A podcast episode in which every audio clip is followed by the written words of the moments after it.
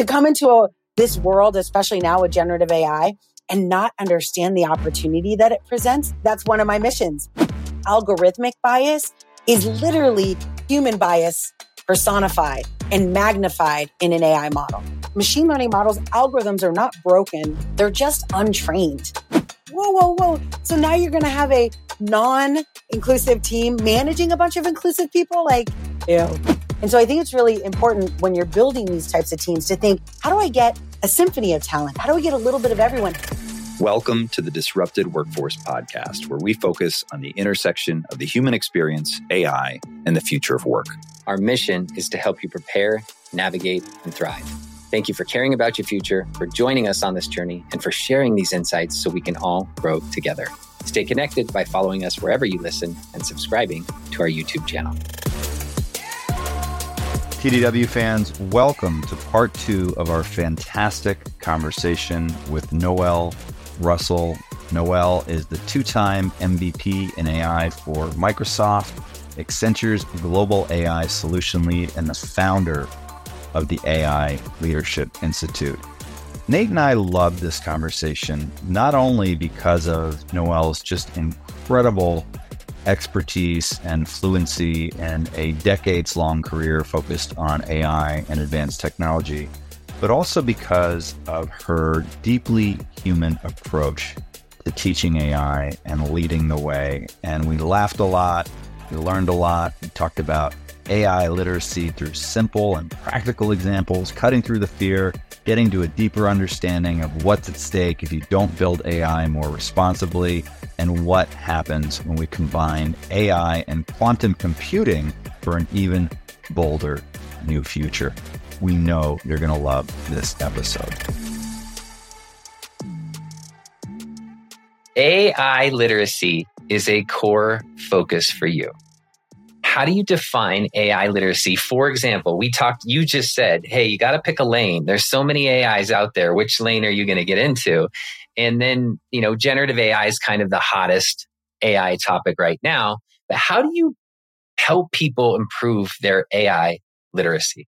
I think it's such an important question because so many people, you know, and you even say literacy and people are like, oh, that sounds like more complicated than it is. But really it's exposure. And as a matter of fact, the first thing I did it was early last year. Um, I created a generative AI user group and I didn't create it because I'm like a person that creates user groups. Like I just knew I wanted to get people together.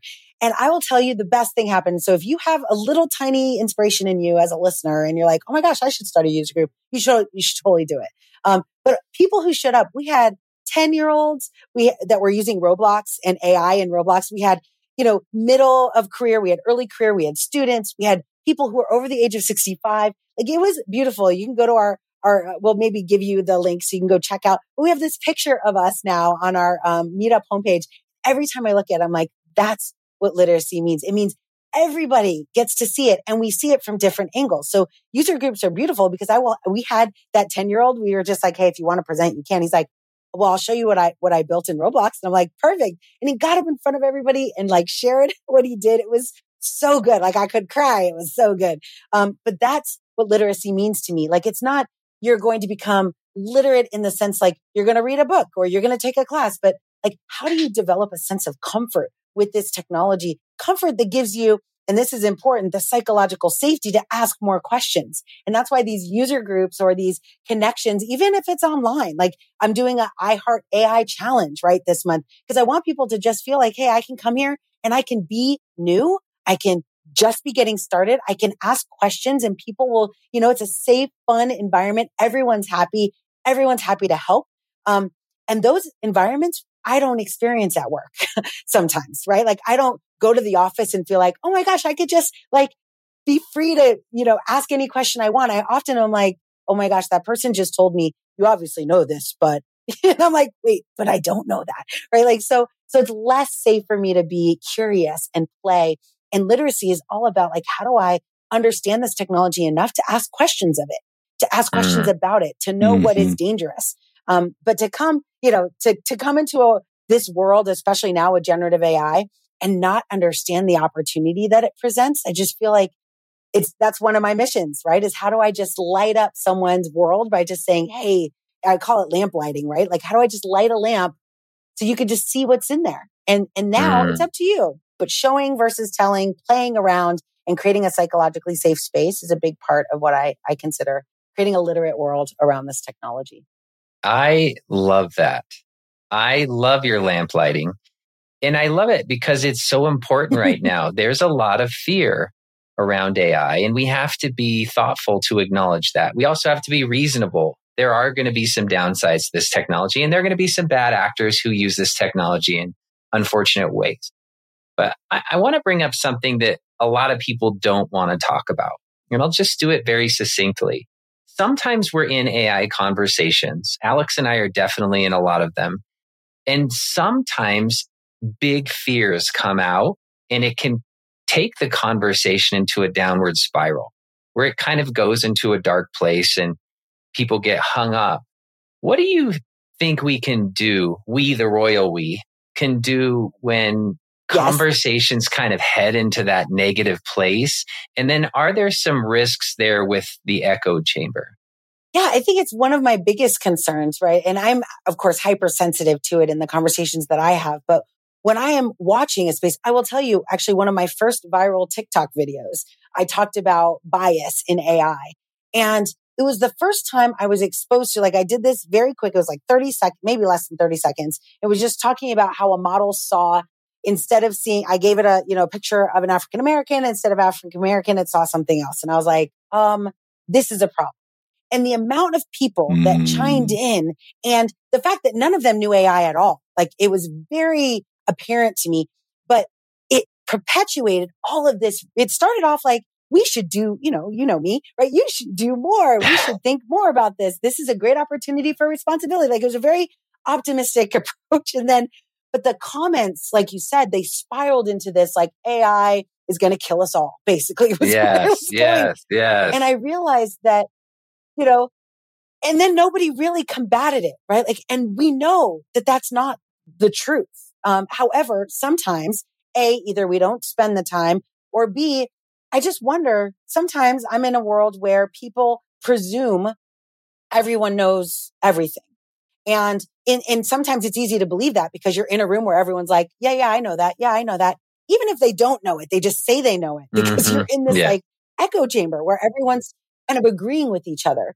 Um, but the danger with that is that it creates this barrier. So for those people who are scared, afraid, or who ask a question that maybe seems, I don't know, not as complex or not as educated as everyone else in that room, they're dismissed or, or worse, they're just ignored. And then they don't feel safe to ask those questions again. And so I just saw in that TikTok like list of comments and I didn't delete it.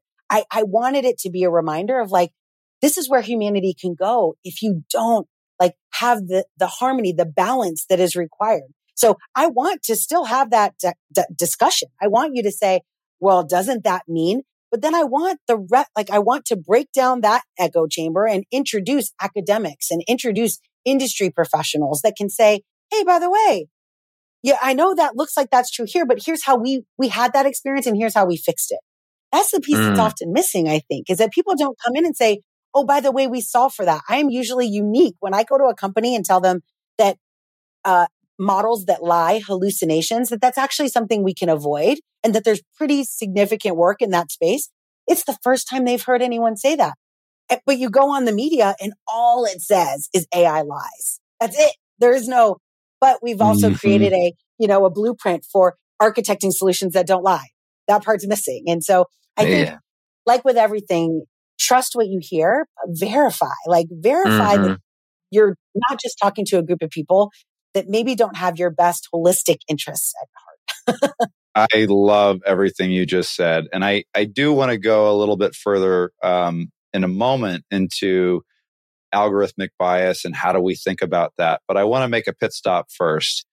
And I want to talk about this notion that we've been exploring here. We call it AI anxiety. We actually created a slide where the the A and the I are capitalized and the rest of the words less letters the rest of the letters anxiety are lowercase. So AI anxiety, right? And one of the things that I've always heard is move a muscle, change a thought, right? And I had a mentor, uh, Jeff Hoffman, who is one of the co-founders of Priceline. I know His Jeff. Posi- I'm sorry. You yeah, know yeah. Jeff? yeah. Yes. awesome. You, you, you and Jeff you I could totally see you and Jeff having a ball together because he's got such great energy and he's so Agreed. endlessly positive and he helps a lot of entrepreneurs. So one of Jeff's core kind of messages is get up off the couch. Like nothing's going to happen when you're sitting on the couch. Get off the couch. And you know, so much of your journey and your success has been rooted in in this notion of learning by doing right? Mm-hmm. And that by doing these things, that's how we get out of this anxious state, taking an action, leading experiments, yeah. trying new things.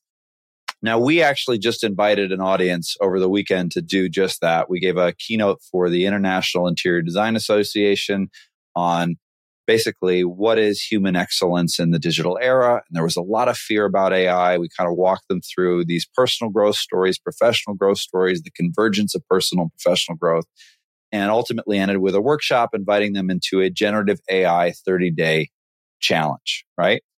And you're doing AI challenges all the time with your audience and community.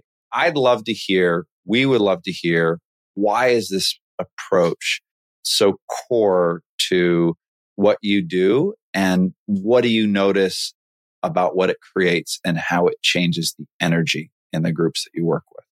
Yeah, I think one of the things that's different about the way we do it now is like last, you know, I don't know, a year ago, maybe five years ago, we would have like wrote an ebook or something, or we would have, you know, maybe uh, wrote a book, book like a, you know, an actual physical book, um, and given it to people and been like, read this. Um, but for all, you know, good or bad, we have much less attention spans now. And so I also find that, especially after what COVID, did you just say? Sorry, uh, my, my attention yeah, wait, just exactly. Goldfish, oh right? Like seven seconds or something. Um, but, and, and it's so we have this, you know, problem there. And then we also have what COVID did to us, which is like we, we want to get together and we want to connect. Like there were times where a lot of us were like, wait a 2nd mm-hmm. I haven't actually talked to anyone or met with anyone. And so these challenges I find, and you can call them anything you want, like you could webinars or whatever, but bringing people together and getting them to communicate together. I love challenges because I'm ambitious and I like leaderboards and it's fun. It's actually better. My challenges doesn't, it doesn't let me be on a leaderboard, which is a very big, like human exercise for me to be somewhere mm. where I can't actually be like number one. But, but creating these like engagement leaderboards and how we are rewarding people is not because they read a class. It's based on their interaction with each other. So the more interaction they have with their fellow classmates or challenge mates, the more, you know, accelerated their levels. And people go nuts for this. I mean, they love it. But what it also does is it creates a sense of fun.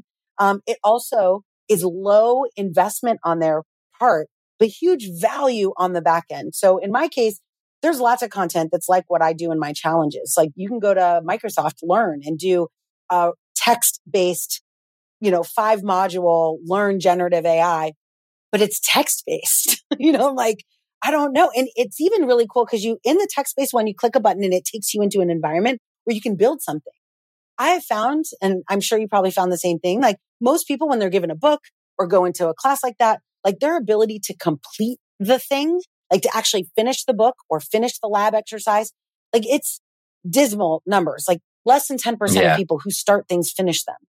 But yeah. when you tie it into a community, right, you get all of these psychological benefits of accountability because people see you there, of yep. connection, of like, there's all these like psychological and, and, um, you know, dopamine driving behaviors that allow you to not just learn what you want to learn, but learn it in a way that increases your retention, creates better relationships, and makes you more successful at articulating what you've learned when you're done. And I found like it's a, it's a magical blend. And that's why I always encourage people, like, you know, if you have an opportunity, you don't have to take a challenge per se, but it's the same thing with user groups, right? Showing up, being present, and then putting your fingers on a keyboard and do and testing out whatever it is you're trying to learn. It's not enough to read anymore. I think as a society, like we need to be much more active in our approach to learning. And let's face it, the tech we're talking about, you learn by using it. It learns yeah. by you using it. And so it's critical to that path. Yeah.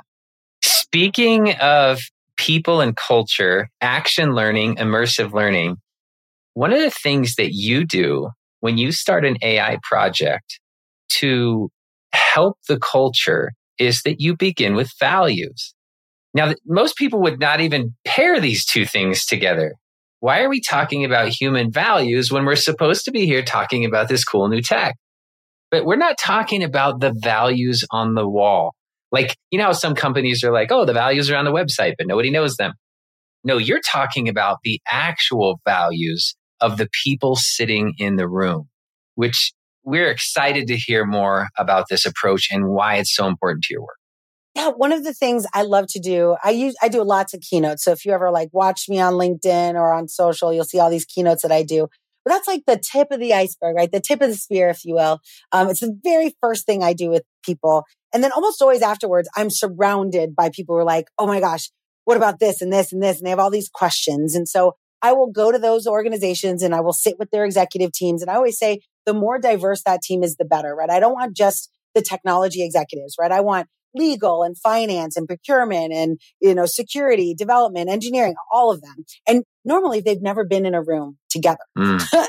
or at least they don't do it very often. And I'm now going to try and, you know, build on what I talked to them about in a keynote, you know, inclusive engineering, the power of AI. And the first thing I will say is like, when you're building a new project, what's the first thing that you need to do? And I will ask them this question. And it's surprising to me. Well, it's maybe not surprising, but the first thing, it depends on who's in the room. If there's people on the tech side, they'll often be like, oh, well, you need to know what data you have, right? Like that's the critical mm. thing. What data do you have will decide what solutions you build.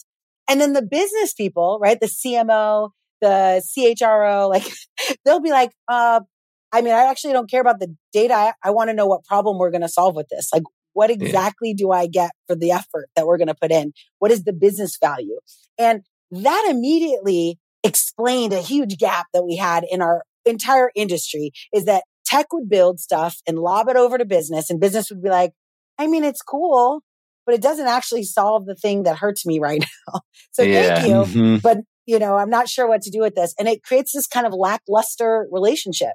So what we ended up doing was flipping that and bringing these people together, asking them this question and then asking them as a whole to, and it's literally a whiteboard session, right? Where I write on a whiteboard and I say, tell me what your core values are as an organization.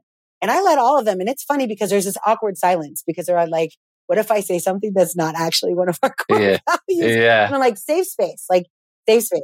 Yes, yell it out. And once we get them going, they start pulling out things like, you know, CMOs, like I care a lot about in, in a, integrity in our customer communication channels. And then the software engineering team is going to say, well, we care a lot about making sure our code is reliable and secure. And all of these things, mm-hmm. like write them all down. And it's interesting what ends up happening is these executives look at all of these things across all of their organization and they start to see themes. But most importantly, what they thought was important to them, they start to realize. And actually, I had one woman say, she's like, okay, so I really want my thing that we're going to do, but I actually realize that's better for the business. And it has not, mm. she has no mm. direct benefit from it because of its alignment to the core values of a company. But, uh, but I do always find that it's interesting because many organizations struggle with even understanding. And remember, we were talking about soft skills, like mm-hmm. using mm. this technology to help them just cl- create clarity around what they want to do. What do you want to achieve as a company? And most companies haven't thought about that holistically across their business. And so, yeah, you're right. It's very foreign. People are like, where are we going here? like, is this yeah. an intervention? like, what's happening? and I'm like, no, no, no, you'll see. Because the use cases we dr- derive will be directly correlated to your core values and it will make you committed to doing the right things to get those results. And it's critical to the successful projects I've seen go to production. That's fantastic. I, I love this notion of values. Every time you approach anything in your world, you do it in such a human centered way. And we just absolutely love that. And I want to talk about uh, the shift. Uh, I want to shift away from values and I want to talk about voices. So we need a diverse representation and an accurate representation of values. We also need inclusive teams to do this right. So it's not That's just are we having the right conversation? Is it, it's, are we having the right conversation with the right group of people? How do we create more inclusive teams? And a follow up on that, and I want you to keep me honest on this, is I believe the statistic is that only 1% of uh, the women in tech are Latina. Is that correct? Yes, less than 1% actually, sadly. Less than 1%. So, as we think about this conversation of rolling out AI, doing these projects the right way, getting inclusive teams, the second part of that is how do we get more Latin women in tech? Oh my gosh, 100%. Well, the uh, the team over at um, Latinas in Tech and Latin. Uh, I just got an article published by Latin Style. They'll be happy to hear you say this because I I 100% look around and go, wow, there's not a lot of me around here. Um, and and there are a lot of like Latinos, Black, uh, you know, a lot of diversity ethnically in organizations. It's just where they are in the organization. And I will share very transparently, maybe vulnerably, that when I look at organizations that have numbers that identify how diverse they're trying to be, I, I'm like, oh my gosh, that's awesome. You want to achieve 50% gender parity. That's fantastic. But then I dig a little deeper and I never knew to do this before because it didn't occur to me that it would be different. But I then would say, okay, well, is that same number true for your executives? And the reality would be, oh no, it only applies to the roles beneath the executive team. And that's yep. almost worse to me. like I'm like, whoa, whoa, whoa. So now you're going to have a non, you know, inclusive team managing a bunch of inclusive people. Like, ew. Anyway, so so now I, I think very like like come on like let's let's think about this. And i don't think it's i know it's not intentional right? I know it. I, i'm positive because the people are so proud of their results. But if it doesn't go all the way to the top it's almost like you didn't do it at all. Like it, you have to go all in on this. So that being said so I, I appreciate you mentioning it because I, I of course am a big passionate fan of exposing. And that's why literacy is so important because most people, um, in like, even in Miami, I created the first, I have now four, but my first generative AI user group was in Miami for exactly that reason, because people in Miami didn't even know it was an option to build a career in this space because they're told mm. in high school that they'll be vocational. Like that's, it's just a systemic bias that seeps into the educational system that says, I mean, you probably won't even go to college. Like that's the default mentality especially in rural, anywhere that's rural in the United States. People are told you might not go to college. And maybe they don't, but that doesn't mean you're now going to work at McDonald's. Not that that's bad, but it doesn't define your path. Like you get to choose. Um, and in this world, especially, we're starting to see my, the benefit going back to the, you know, first part of that question, the benefit of that level of diversity in teams. I want when I build teams and I built a team at Amazon um, and another, I built multiple teams at Amazon and then another set of teams at Microsoft. And during that time, I would look for people, not just that were gender diverse and ethnically diverse. Of course, do that. If you can see it, you should do it. But then I would look mm. much deeper. I used to call it a symphony of talent. Like I want a little bit of everyone. I'm not looking to have an all women team or an all woman panel, though I've been asked to do those, but I actually shy away from those because I want diversity of thought. And that's not going to mean like I don't want any what white male t- team members. Like sometimes we over index on diversity and it ends up building not diverse teams at all. We end up being mono, like homogenous, yeah. um, in a, yeah, just a yeah. new way. And so I think it's really important when you're building these types of teams to think, how do I get a symphony of talent? How do we get a little bit of everyone? And everyone, I, I mean like people who own cats and dogs because they think differently. Um, and I'm a cat owner, so I should tell don't don't hate me or at me about that.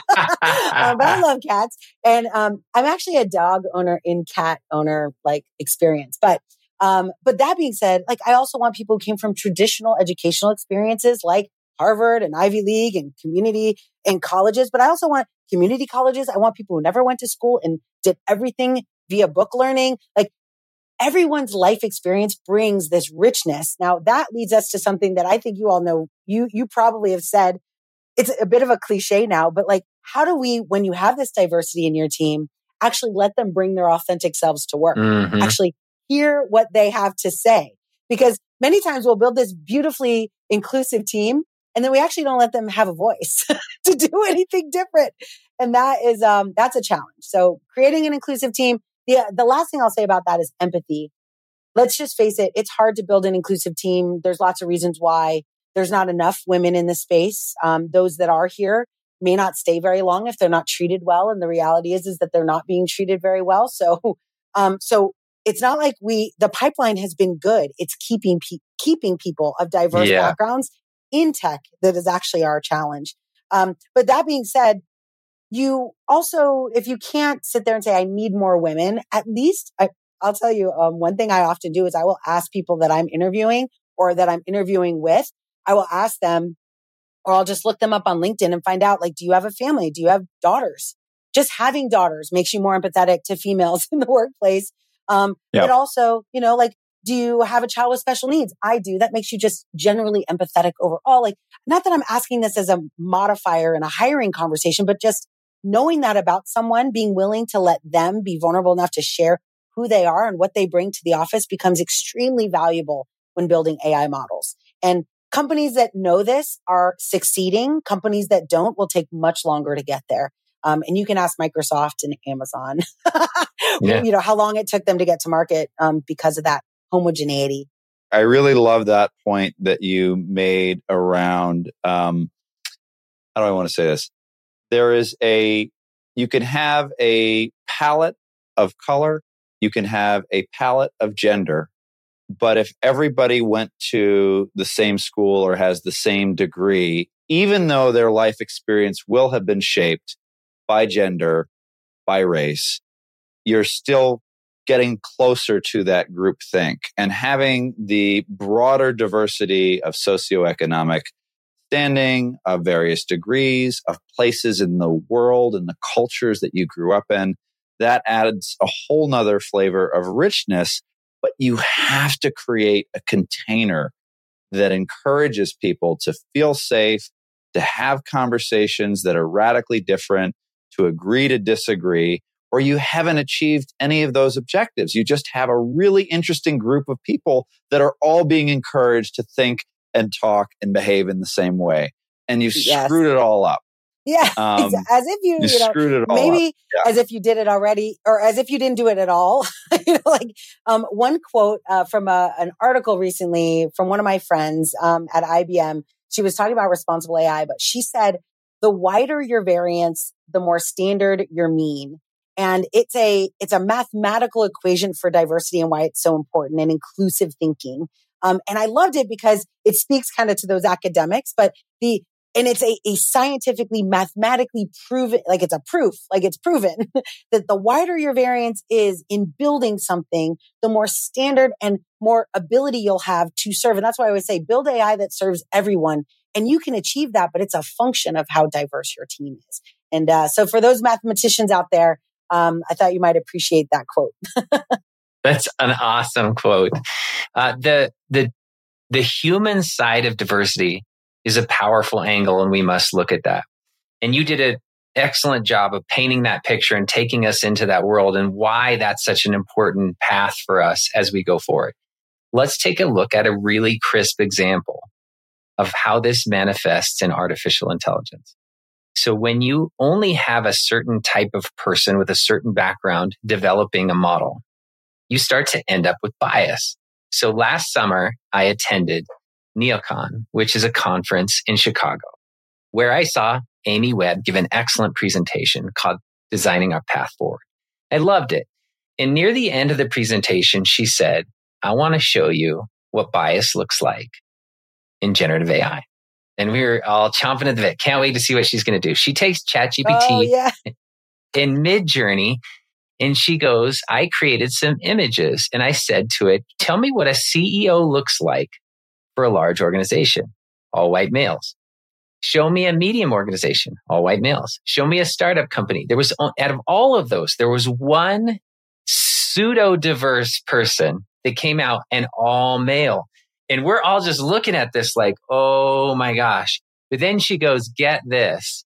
I'm going to ask it what a CEO looks like for a tampon company. And it drops white male right? And the whole, my jaws on the floor, everybody in the room, jaws are on the floor. and we were like, oh my gosh. And so she says to Unreal. us, this is, this is algorithmic bias. This is what happens when you don't have the right influences, diversity of thought, diversity of background, diversity of nationality and culture and socioeconomic status and race. And, and so I just think it's such an important example when you see it like that in a room and everybody in the room instantly has the epiphany of, oh, this isn't good. right. So you do a lot yeah. of work around, around this conversation and we'd love to get your thoughts on, okay, how do we recognize this and improve going forward? Yes. And generative is a, is a bit unfortunate because it represents all the inter- like it, it is a collection of data on the internet, hundreds of thousands of websites, trillion words that were extracted from the internet. And so it doesn't necessarily reflect, which is worse actually, but it doesn't reflect the development team as much as it reflects the humanity or, or the, at least the, the internet at the time. And I always ask people, like, if you look back and think about who made the internet, and some funny people will name a single politician about who created the internet. But no matter where your mind goes as to who made the internet, the reality is, is that not everyone had a chance to put content on a website. It was a certain group of people.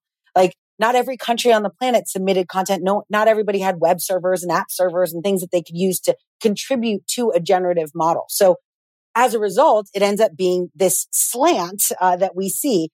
The, the, the I wouldn't call it a failure, but the challenge we have is to have people before you launch something like that into production for a specific use case is to have people who would know to ask the question, what happens when I, as an, a black woman, ask a model a question like, who's, you know, uh, can I be a CEO or what does a CEO look like? Or, I mean, I've asked questions like, what does an IBM consulting look, consultant look like? You can imagine what it does. And mm then I mm-hmm. asked all sorts mm of cons- like, what about a consultant at this company, this company? They all looked the same. I'm like, yeah. so consultants look like this.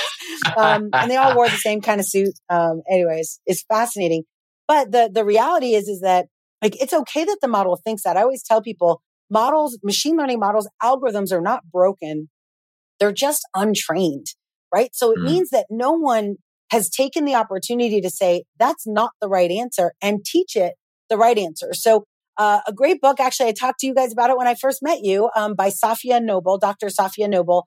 It's called Algorithms of Oppression. It's a great book, but it talks about a different age. It talks about when Google owned the algorithm.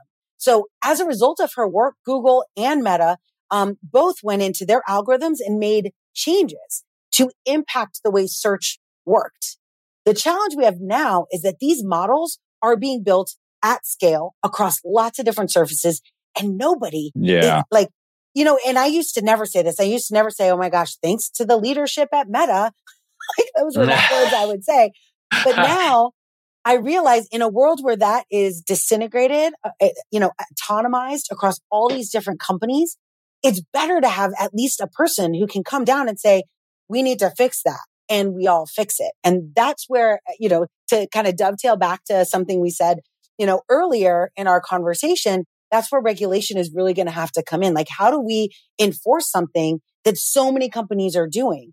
And without that type of regulation, it, what's worse is that funded bad actors, even if there's a good practice, even if the biggest companies in the world are doing it, these can be open models that bad actors use and they don't have to follow any rules. And if there's no, yes. you know, FTC or SEC to shut them down, I'm not sure, you know, like that's a pretty dangerous, dangerous spot. But bias in general can be mitigated, but it does require someone in the room to be like, like me. I'm always like, so have we thought about what that looks like for a child with Down syndrome or an adult with Down syndrome? Because I have a child with Down syndrome. Like, have we thought about what that looks like to, you know, someone who can't speak clearly or has a traumatic brain injury? Because my dad has had a traumatic brain injury. Like my lens of, is this going to work for everyone?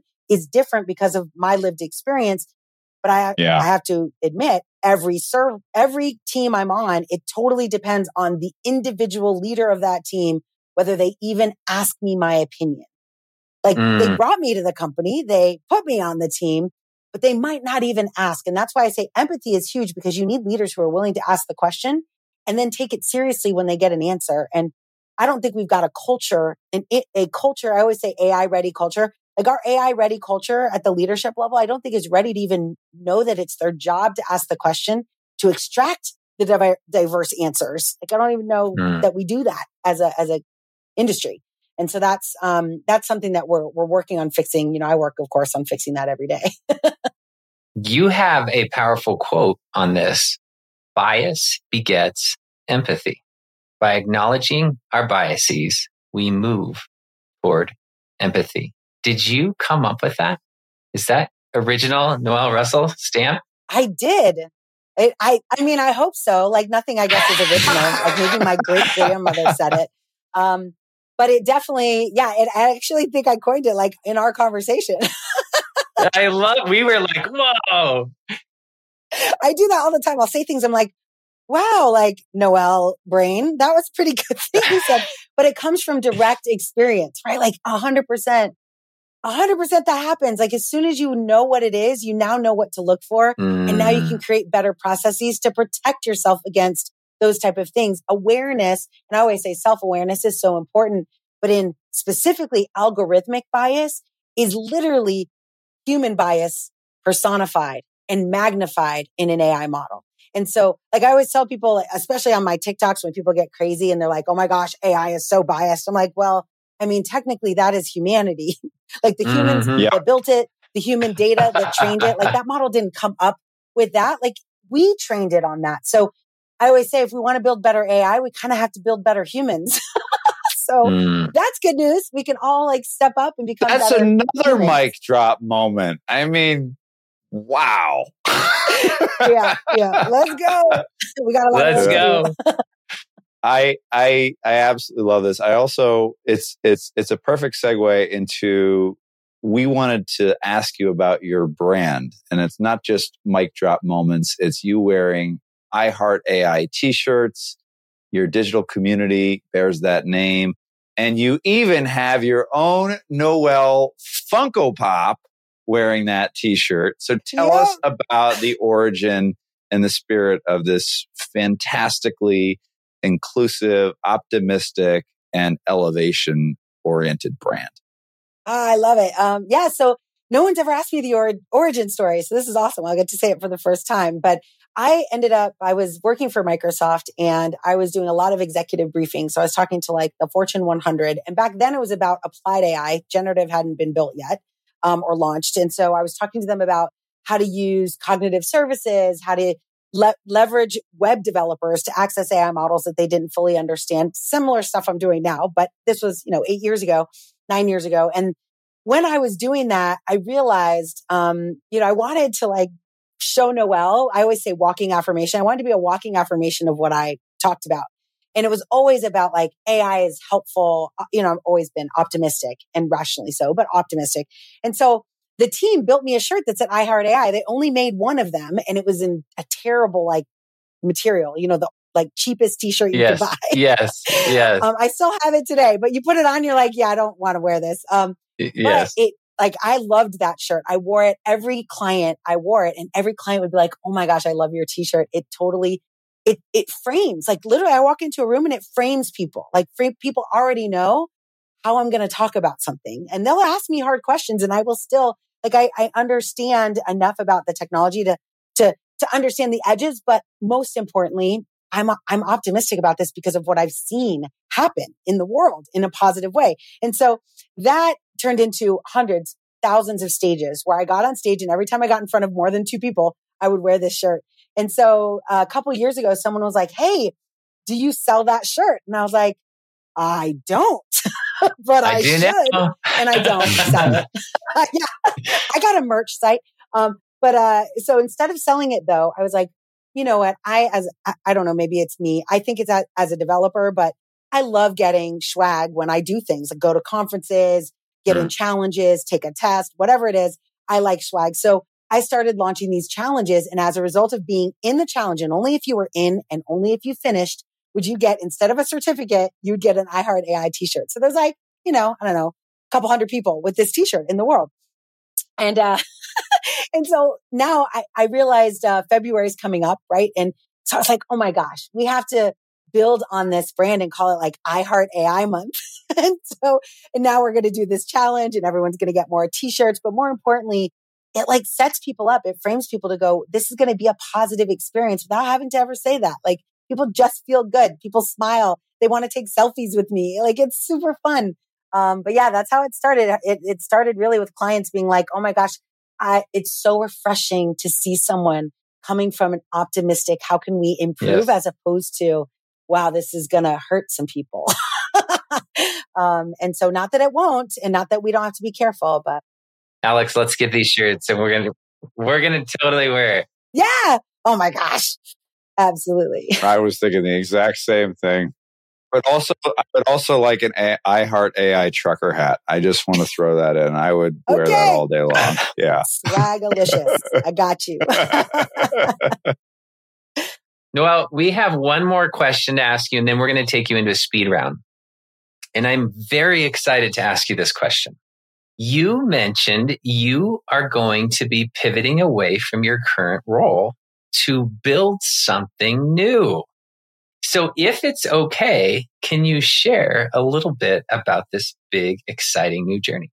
Yes. And it, and it's a, uh, I, I mean, I don't even want to say it's bittersweet because it's less bitter because it's so good, but it was hard. It was a hard decision because I had such an amazing year last year at Accenture building a generative AI practice. I talked to so many clients. Clients actually built stuff that I advised them to build. It was an incredible amount of momentum. And then coming out of the year though, I, and every year I'm always like, I, I mentioned I, I plan with my husband. We sit down, we kind of think about what we're going to do. And in our planning this year, we always think like, what is it by the end of next year? Do I want to be like, I did that. I built that. Um, I created that. Uh, and so he has his own. And of course I fully support. And then I had this idea and it was really around the same idea, like this I heart, you know, AI, but I wanted to create a, a vehicle for people to learn not just, you know, high level learning, but really one of my biggest benefits of, of building a lot of this technology over the last decade, specifically in AI, is that I know what, you know, day one is all about like the excitement and enthusiasm, the hype cycle, if you will. But so few people know what happens on day two. Like what happens after the POC is built? How do you get something into production? And so um, mm-hmm. I have a company called the AI Leadership Institute, and we've forever I've done keynotes and um, workshops. But I wanted to bring a little bit more of that awareness. I always say the rising tide of AI, you know, it, it raises the boats, all of the boats. Um, and so far, I've been really focused on yachts, like the biggest companies in the world. Mm. And I want to reshift my focus to raising the boats too, like the nonprofits, the small to medium sized businesses. And I don't mean like new businesses that are one person. I mean like 1 million in revenue, 2 million, 5 million, 10 million in revenue. Like these businesses that are, are not on the list for the Accentures, you know, Deloitte's of the world, but they need this technology just as much. And I, and I find actually that at scale, they can make the biggest impact, right? Because they're often connecting, you know, they're not just doing these massive like Delta and Coca-Cola and these types of brands. They're doing all the work mm-hmm. in the middle. Um, and, and there's not a lot of people serving them, certainly not with my expertise and my network. And so we are creating, that's why we created the community. That's what um, we're focused on. And, and we're going to start off by taking on, you know, 10 or 15 of these clients to help them out. But hopefully we'll be able to scale the business, uh, considerably over the year. Cause there's, like I said, it's just a gap I see in the market. And I'm just very passionate about helping them, helping them do and equalize. That's the other word I use. Like I want to be an equalizer. I don't want it to just be the yachts. Like why can't everybody like be a have a good experience and and serve their customers at the highest level. It shouldn't just be reserved for for the those who have the biggest pocketbooks.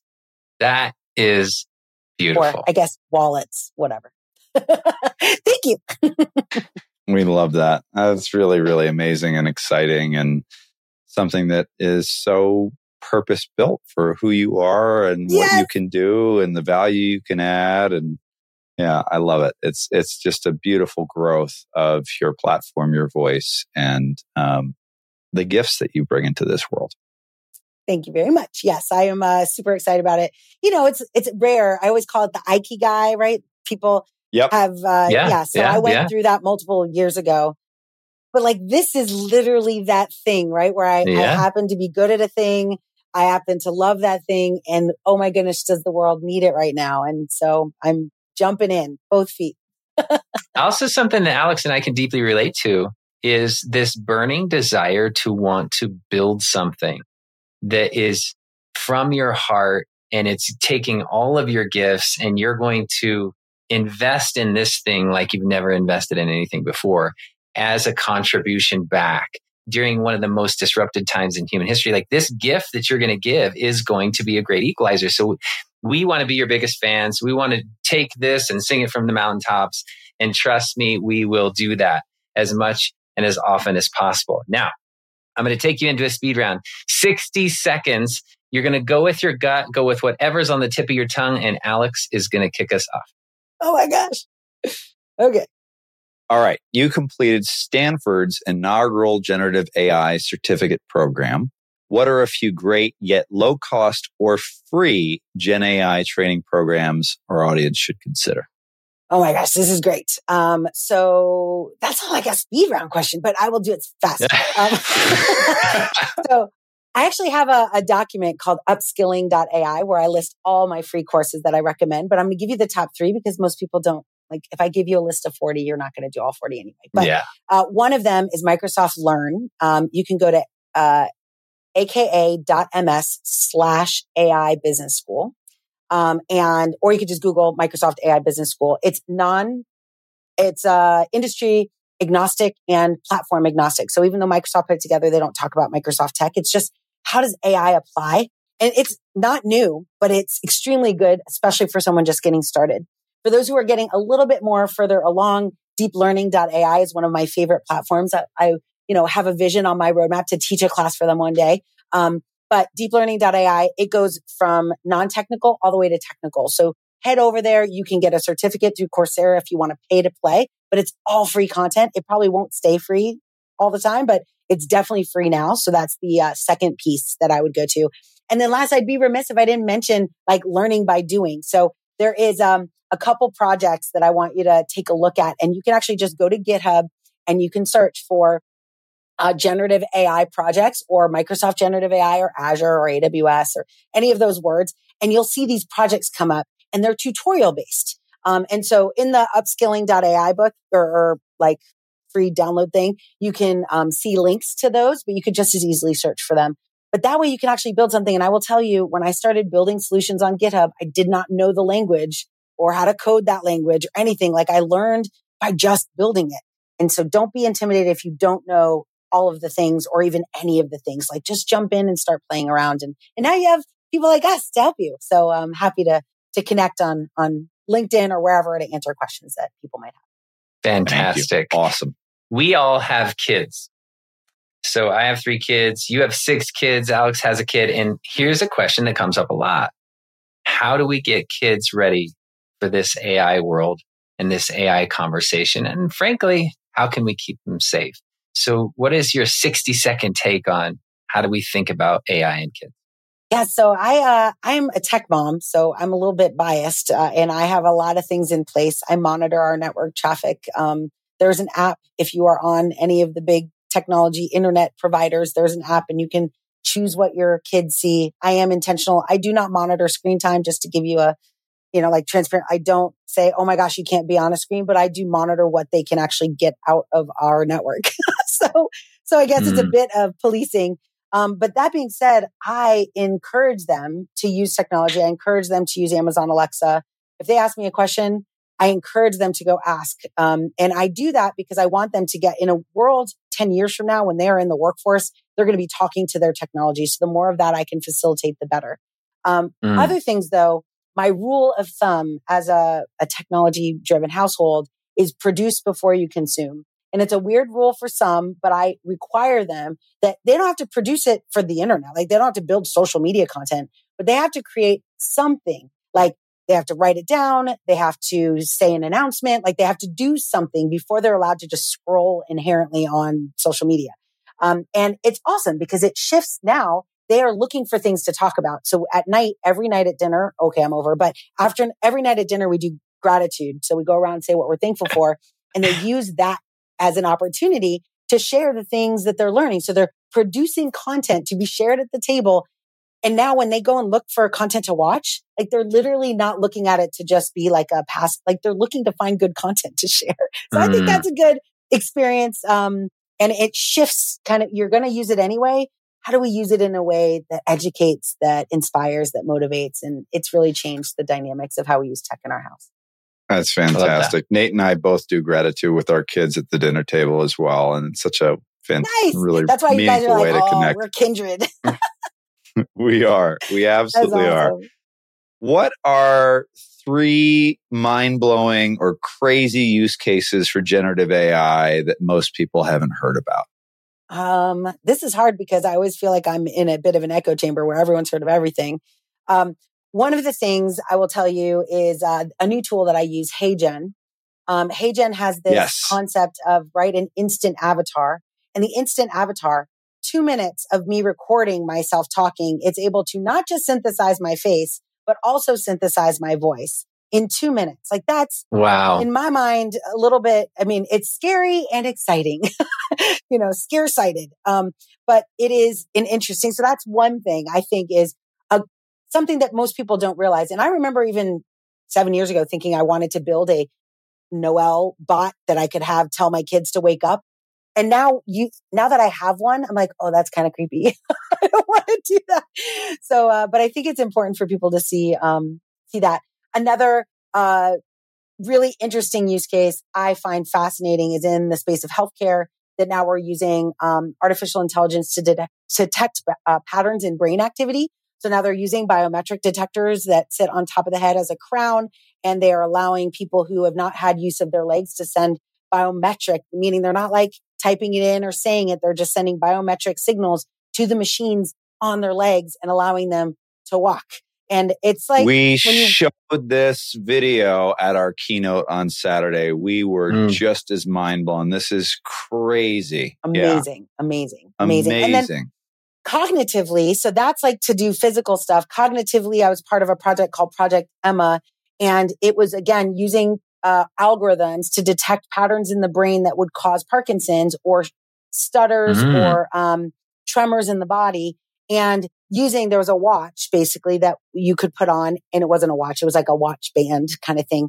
But they used like Raspberry Pi technology in the POC. Like it was fascinating, but you put it on and it would detect the tremor, send a uh, signal to the brain and the brain could stop the tremor. So it was, and it was continuous. So it allowed this woman, um, and you can go look at this on YouTube if you want to search for Project Emma, but allowed this woman for the first time, she was in her 30s or 40s, and for the first time ever, she could write her name and she was a designer. So imagine wow. being drawn to art, being drawn to design and never being able to draw a box or her name. And by the end, you know, by the end of this project, she was allowed to draw her name and you see her like extremely emotional like I've never written my own name before. And you're just like, ah! wow, it's amazing. And so these are the types of things that just like more of that, please. Like this is not, this is technology, yes. of course, that can be dangerous and can hurt people. But by goodness, for goodness sakes, it is improving people's lives and it is changing like the integrity of people's lives in such meaningful ways. We should lean into understanding a lot more of that. Wow. We are the disrupted workforce, and we always ask a question about disruption. We're three years into massive disruption. AI is certainly one of those, specifically generative AI. What does the future of work mean to someone like you that is on the bleeding edge? Oh goodness. I I actually am a bit um I mean maybe echoes some of the things we talked about already, but I was part of a team at Miami Dade College here in South Florida where we created a brand new program. And this program was called the uh, applied AI program. And I was one of the loudest voices in that program to create a program that did not require all the mathematics that is needed when you go into a scientific, you know, domain. And I would, I, I would fight and literally was like argument, uh, like very high level arguments with the mathematicians who were like, Oh my gosh, no, you need trigonometry and you need this and this. And I'm like, you really don't. Like I am a practitioner. I didn't do any of that. I use it every day. You don't need it. Like let's figure out what you need not what you wish they had, not what you think they mm. need. And mm. here's a funny thing about bias. A lot of people think I did it this way. So you should do it this way. Like I know. And, and so, but that hurts you on the others. Like for me, that's exactly how I think. But my mathematicians are like, Hey, I had to take two years of math in order to be good at this. So everyone else should take two years of math. And I was like, we're not doing that. So I fought for it. Anyway, that program is now launched. Um, and it they were hoping to get 50 people in the first semester. They got 300. it was super exciting. But it opened the floodgates to a demographic that did not see themselves in technology and ironically are desperately needed in technology. Like those diverse voices, people that come from different places that are not classically trained at Ivy League universities. Like mm. these are the people that are going to bring humanity into the technology. Um, and there isn't really very many on ramps to that, especially if you were raised in a family that said girls aren't good at math or girls don't become physicists. Like I'm that, that was what I was told. Like I wanted to be a physicist in the ninth grade. And my teacher was like, I mean, you could play around with it, but like, that's not the thing you're going to do. was, okay. Like I didn't even know to argue. So we have to, you know, how do we create more on ramps for people who care about this technology because they read a book, like a science fiction book or something? How do we encourage them to go down that path? Um, so yeah, so I think the future of work is really going to be creating more divergent ways of getting into the space and celebrating that diversity at scale on some of these much larger software teams. Noelle, looking back, you have accomplished so much. What is new and next for you this year? Oh, yeah. So I've got a couple new things. One, um, I am actually, so last year I did a lot of speaking on stages, but this year, uh, one thing I didn't have, which everybody who gets on a stage has, and you guys are probably doing it as well. Everyone had a book. Um, so this yeah. year I'm writing a book. I'm actually working uh, with Wiley, um, the publishing organization. Uh, most people in my field know them, but huge, huge opportunity. Uh, but I is finally that, need is a book. Wiley GPT or? Wouldn't that be awesome? Um, but actually, it was it was really interesting because um, the nice thing about me is like I've been saying the same thing for decades, right? So it's not like I'm four months in and I'm using GPT to generate my content. Like everyone knows what I say. It's just a chance to codify it into a, a vehicle that I've not used before. And, and let's face it, I, I, mean, I personally have always wanted to like write a book. it's like a thing. So, so I'm That's excited awesome. for that. I'm also going to be at South by Southwest in Sydney, Australia this year. I'm also going to be wow, um, at a conference for startups in New Zealand in April uh, and May. So so I have a lot of really cool opportunities to share this broader than just like the, the world I've been in so far. Um, and that's what I'm really excited about. And of course, the iHeart AI community, which we are launching like right now. It's happening. So, so excited to have a chance to talk about it here on the show. We heart Noelle. It has been amazing, amazing, amazing to have you on. Really. Thank you so much. It was my pleasure as well. there are people that we meet in life who are a powerful force for good and we love all of them. You are special. You are doing your thing and bringing this huge heart. Don't make me cry. At the exact time we need it, at a time when there's a lot of concern about this new technology, you are the powerful voice for AI saying, Hey, we can make a more inclusive world. We can break down bias barriers. We can create a community that fundamentally changes the lives of people who have been in very difficult situations for a long time. And you're bearing that message, inviting everyone to come along with you. It is powerful. It is inspiring. And we are so grateful to have you on the show. Yay. Thank you so much. I couldn't have said that better myself. uh, it's exactly the hope I have. Thank you. Noelle, where are the best places for people to find you and learn more about your work and connect? Uh, I always encourage people to connect with me, like for reals on LinkedIn, um, to connect. Don't just follow. Uh, you'll have to go to like the little three dots and connect with me so we can actually message back and forth. Um, and then of course I will mention our new community. It's at school, S-K-O-O-L dot com slash iHeart AI, all spelled out. Um, and that is the best way because I'm live in that community all the time. Um, we're about to start, uh, you know, in the month of February is iHeart AI month. So I do content every single day in there uh, about what I learned, how I did what I did. I mean, I always like to tell people like, I am not classically trained in generative AI. Like I just learned it. I just happened to learn it two years ago. And so I can accelerate. I turn my, you know, years into days for people. And it's extremely fun, very rewarding. Um, and like you said, a lot of people walk away feeling inspired and motivated in a time where we're kind of surrounded by fear and disappointment. So, so I, I hope to be that for some of your listeners. you certainly are. Thank you. Thank you for joining us on this journey. In a world where attention is scarce and content is abundant, it means a lot. To learn more about this episode, go to disruptedwork.com forward slash podcast to find show notes, guest details, and connect with us. The best way you can support the show is to follow us wherever you listen and subscribe to our YouTube channel. To help others in the future of work, spread the word by rating and reviewing the podcast and sharing your favorite episodes with those you care about. Remember, disruption is a gift.